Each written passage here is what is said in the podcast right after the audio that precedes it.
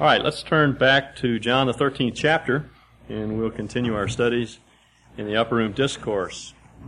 As we saw last week, uh, the Lord's concern in this um, in this discourse is to prepare the apostles for his departure. The Lord was leaving; they were staying, and he was he was concerned uh, with their preparation. This is his legacy, something in the nature of a, of a last will and testament, which was designed to prepare them to stay behind and fulfill the uh, task that he had given to them. And as we saw last week, he began by washing their feet, which was a utilitarian sort of thing. Their, their feet were dirty and they needed to have their feet washed, but it was far more significant than merely uh, uh, cleansing of uh, an act of cleansing of defilement from their feet. It was an, intended to be an illustration of something of spiritual significance. As we saw, it's a, it was a parable of the ministry which the Lord himself undertook. He laid aside the robes of his glory. He became a man. He, in effect, became a servant. And as Paul tells us in Philippians, became obedient as a servant even to death on a cross. That, that sort of, of ignoble death. And uh, then having accomplished that purpose and having lived a life of servanthood, he ascended to the right hand of the Father and again put on the robes of his glory. And his actions in the upper room are, I believe, a parable of the ministry which he undertook.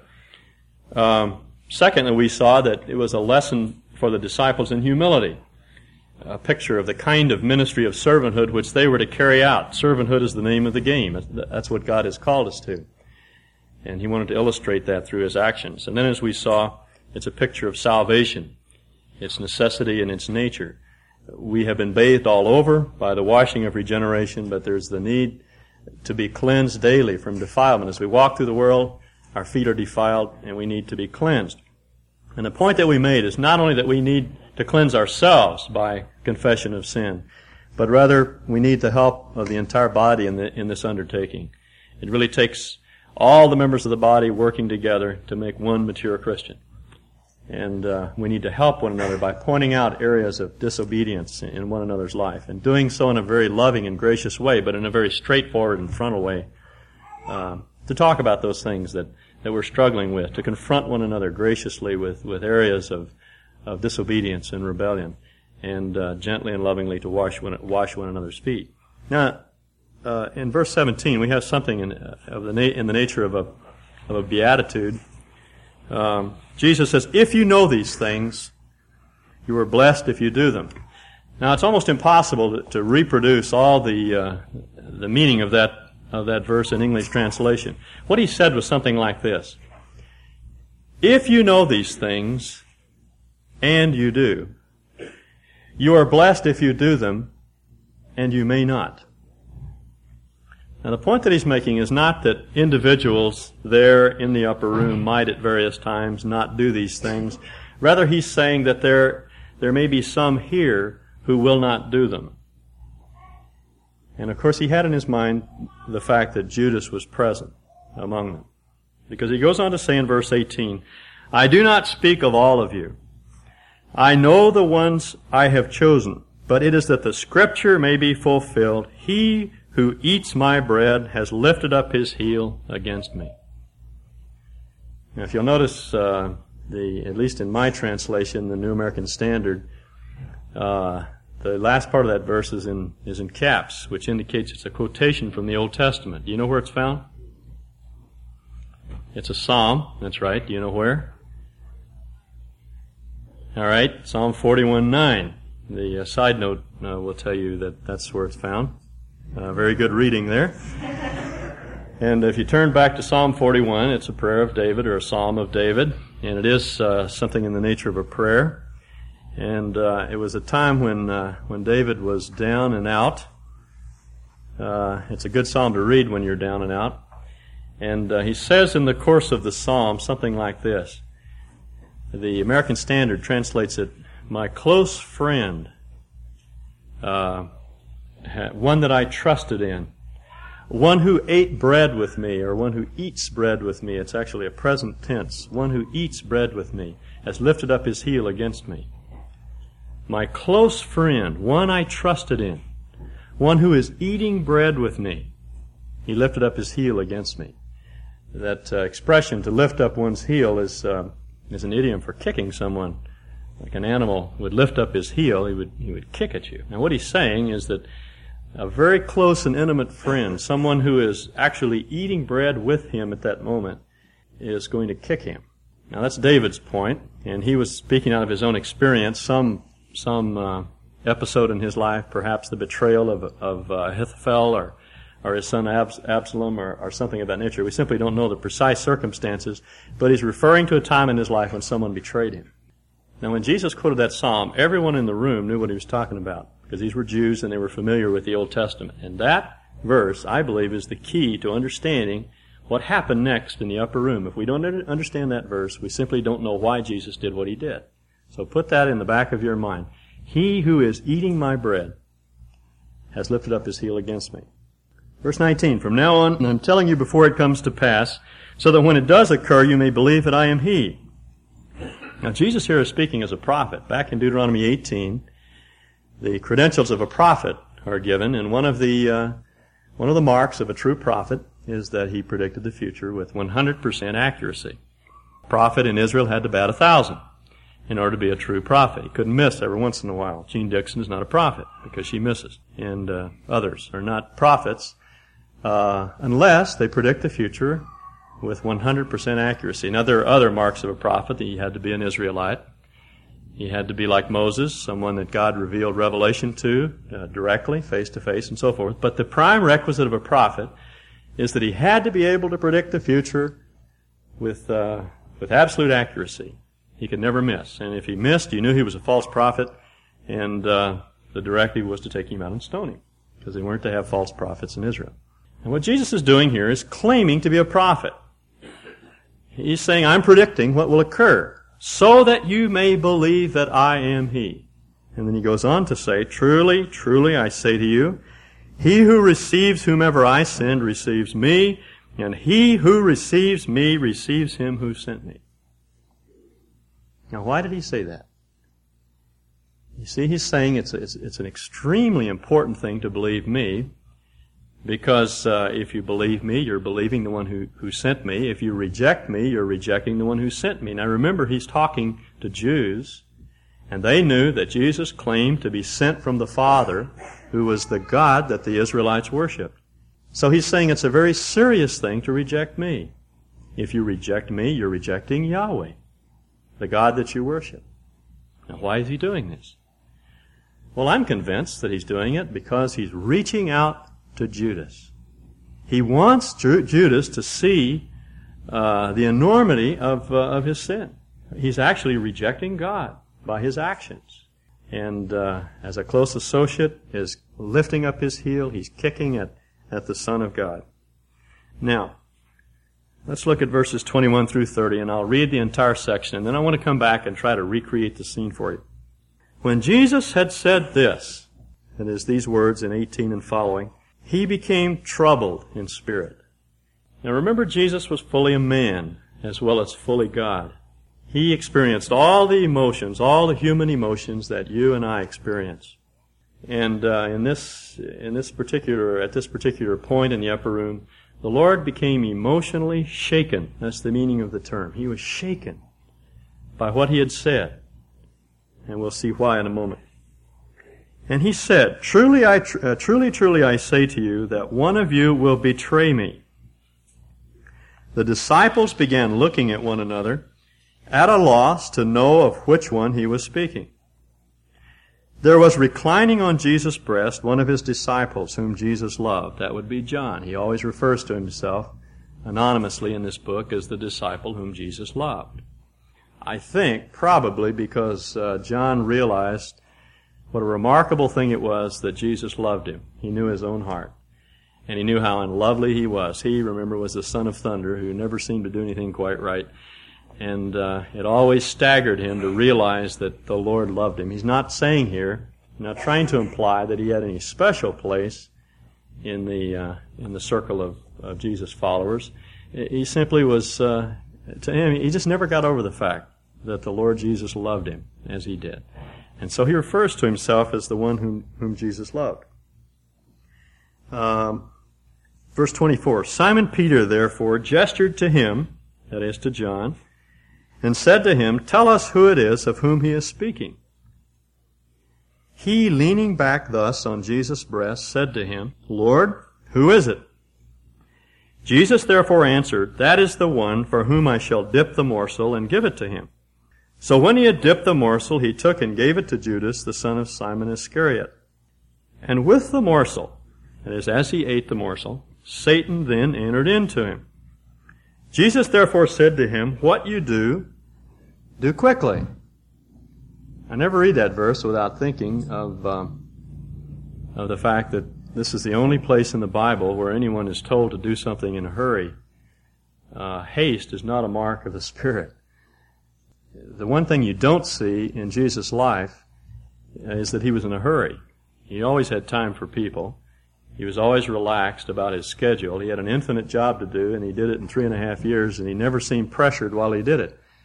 Haste and activity is not necessarily a sign of, of spiritual life. Judas is the only one who was told to do something quickly. And after the morsel, then, Satan entered into him. Jesus therefore said to him, What you do, do quickly. Now no one of those reclining at table knew for what purpose he had said this to him. For some were supposing, because Judas had the money box, that Jesus was saying to him, Buy the things we have need of for the feast, or else that he should give something to the poor. That's striking. It probably was no more poverty stricken person in the world than Jesus, and yet uh, he, he was noted among his disciples for giving to the poor. And so after receiving the morsel, he went out immediately, and it was night. Now I want to try to recreate the scene for you if I can. As you know, they didn't sit at tables as we do, at least not uh, uh, the higher sort of table that we use. They reclined at, at the table, and a low table, usually in a U shape. And they laid around the edge of the table on their left elbow, which always strikes me as kind of a neat way to eat. I usually eat and then stagger off to the floor and sleep. And uh, they're right there on the floor where they can uh, combine both. And uh, I don't know what you'd do if you were left-handed in those days. I guess you learned to eat with your right hand because everyone re- reclined on their left side, leaned on their left elbow, and ate with their right hand, and their feet would be extended away from the table in this direction.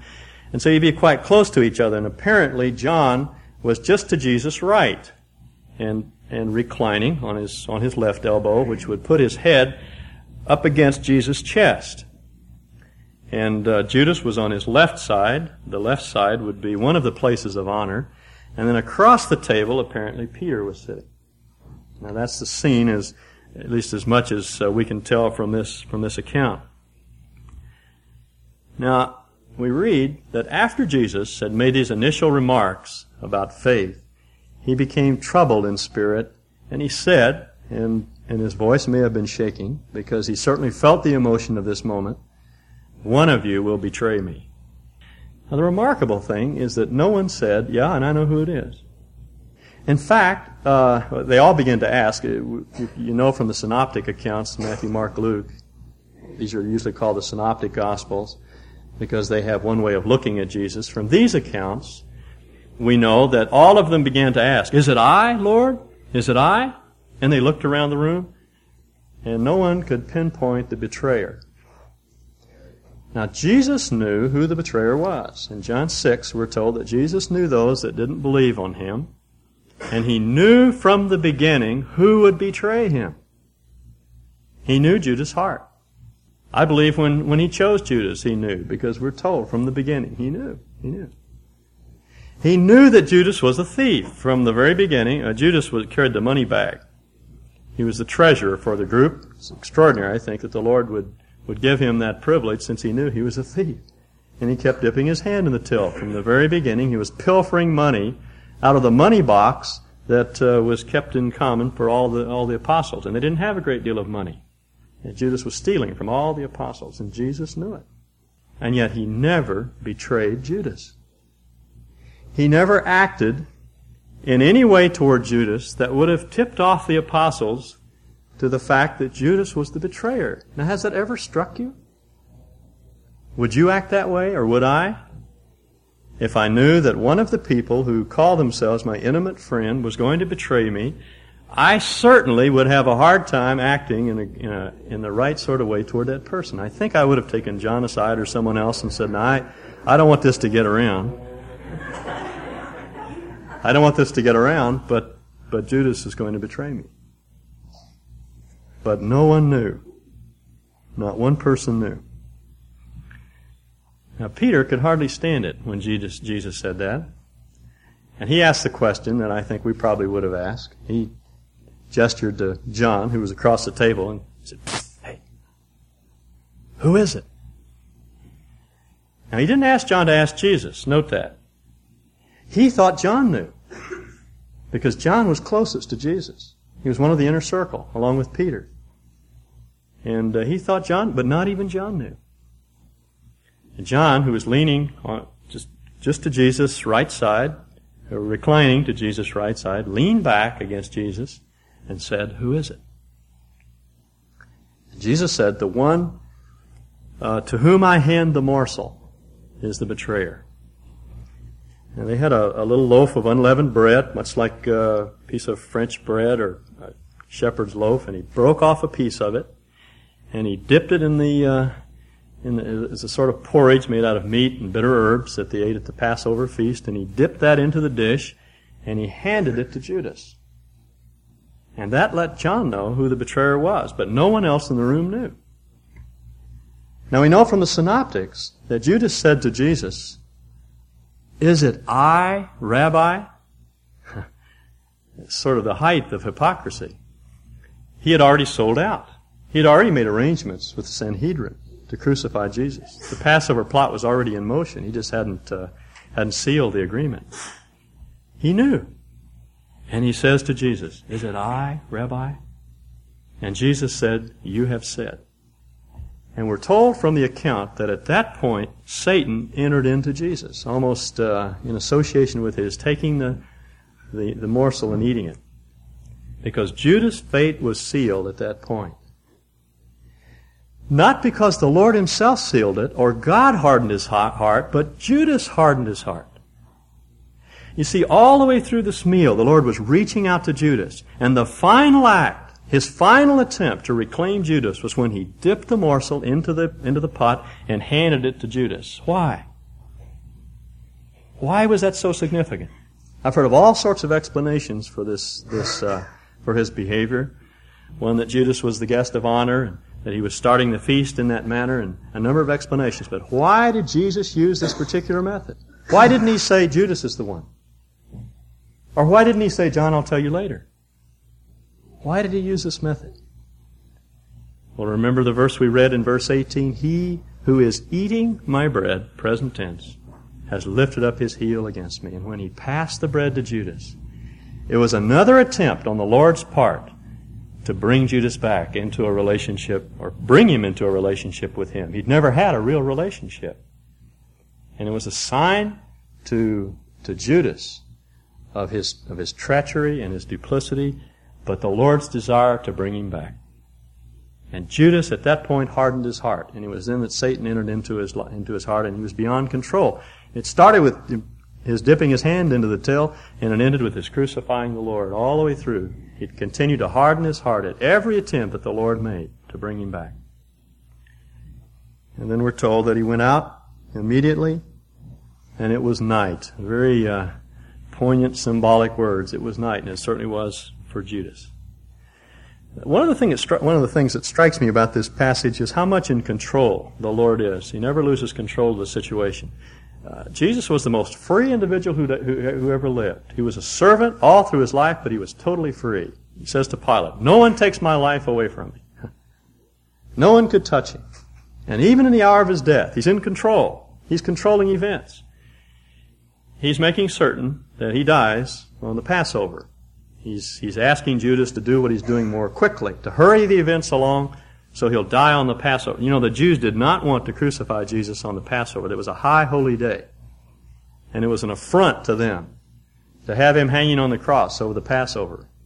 But the Lord himself engineered events, and the Father engineered those events. So that the Lord died on the Passover day when they were when they were killing the paschal lamb, they were killing the lamb of God. He did that. He controlled those events, and that's why he said to Judas, "What you have to do, go and and do more quickly, literally, do it faster. The Lord's in control all the way through.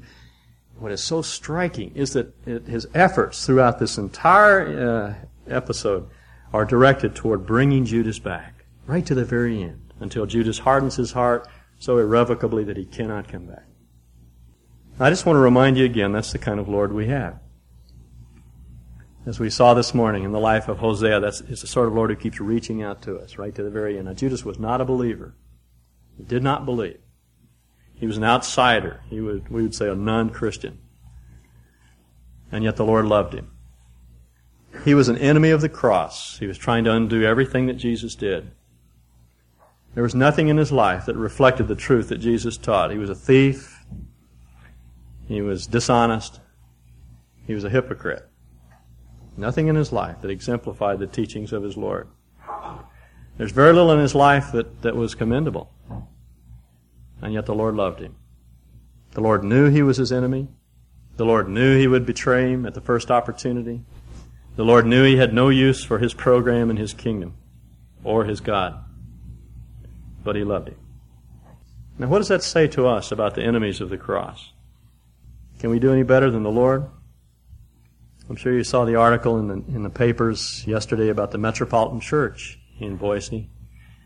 The gay community now has a church in Boise. It's nothing new to us from the Bay Area, but, but it's here in Boise. What should our attitude be toward the pastor of that church and the people in that church? What about the representatives of various cults who come knocking on our door to gain entrance? The people up and down our street who's, who uh, are drunken, uh, who are immoral. What about their cocktail parties? All the other things that they're involved in. How should we feel about them? What about the people that oppose us, who laugh at us when we when we share the gospel with them, or who reject us and our Lord, or resist us in our attempts to uh, to win their love? What should our attitude be? Not one of scorn, not uh, retaliation, not even indifference, but love. See, that's the pattern that the Lord laid down for us. I, there's a verse in 2 Timothy that I shared with the teachers this past week that, that I would hope would be the, really the hallmark of our Christian experience here in Boise. Paul says to Timothy, the servant of God must not be argumentative, but be kind to all, patient, gentle, in meekness, instructing those that oppose themselves, if peradventure, God may grant release to those that have been captured by Satan to do his will. You know, uh, people, non Christians are not the enemy. Satan is the enemy. Non Christians are victims of the enemy. Uh, we as Christians need to learn how to act in the presence of people who have been victimized. They've been captured by Satan to do his will. And what will release them? Harshness, laying the truth on people and lashing them with the Word of God. No, we do need to be truthful and straightforward with people and, and bold in our proclamation of truth. But Paul's very clear. What wins them is a loving heart, an acceptance of them as people, though we may not accept what they believe.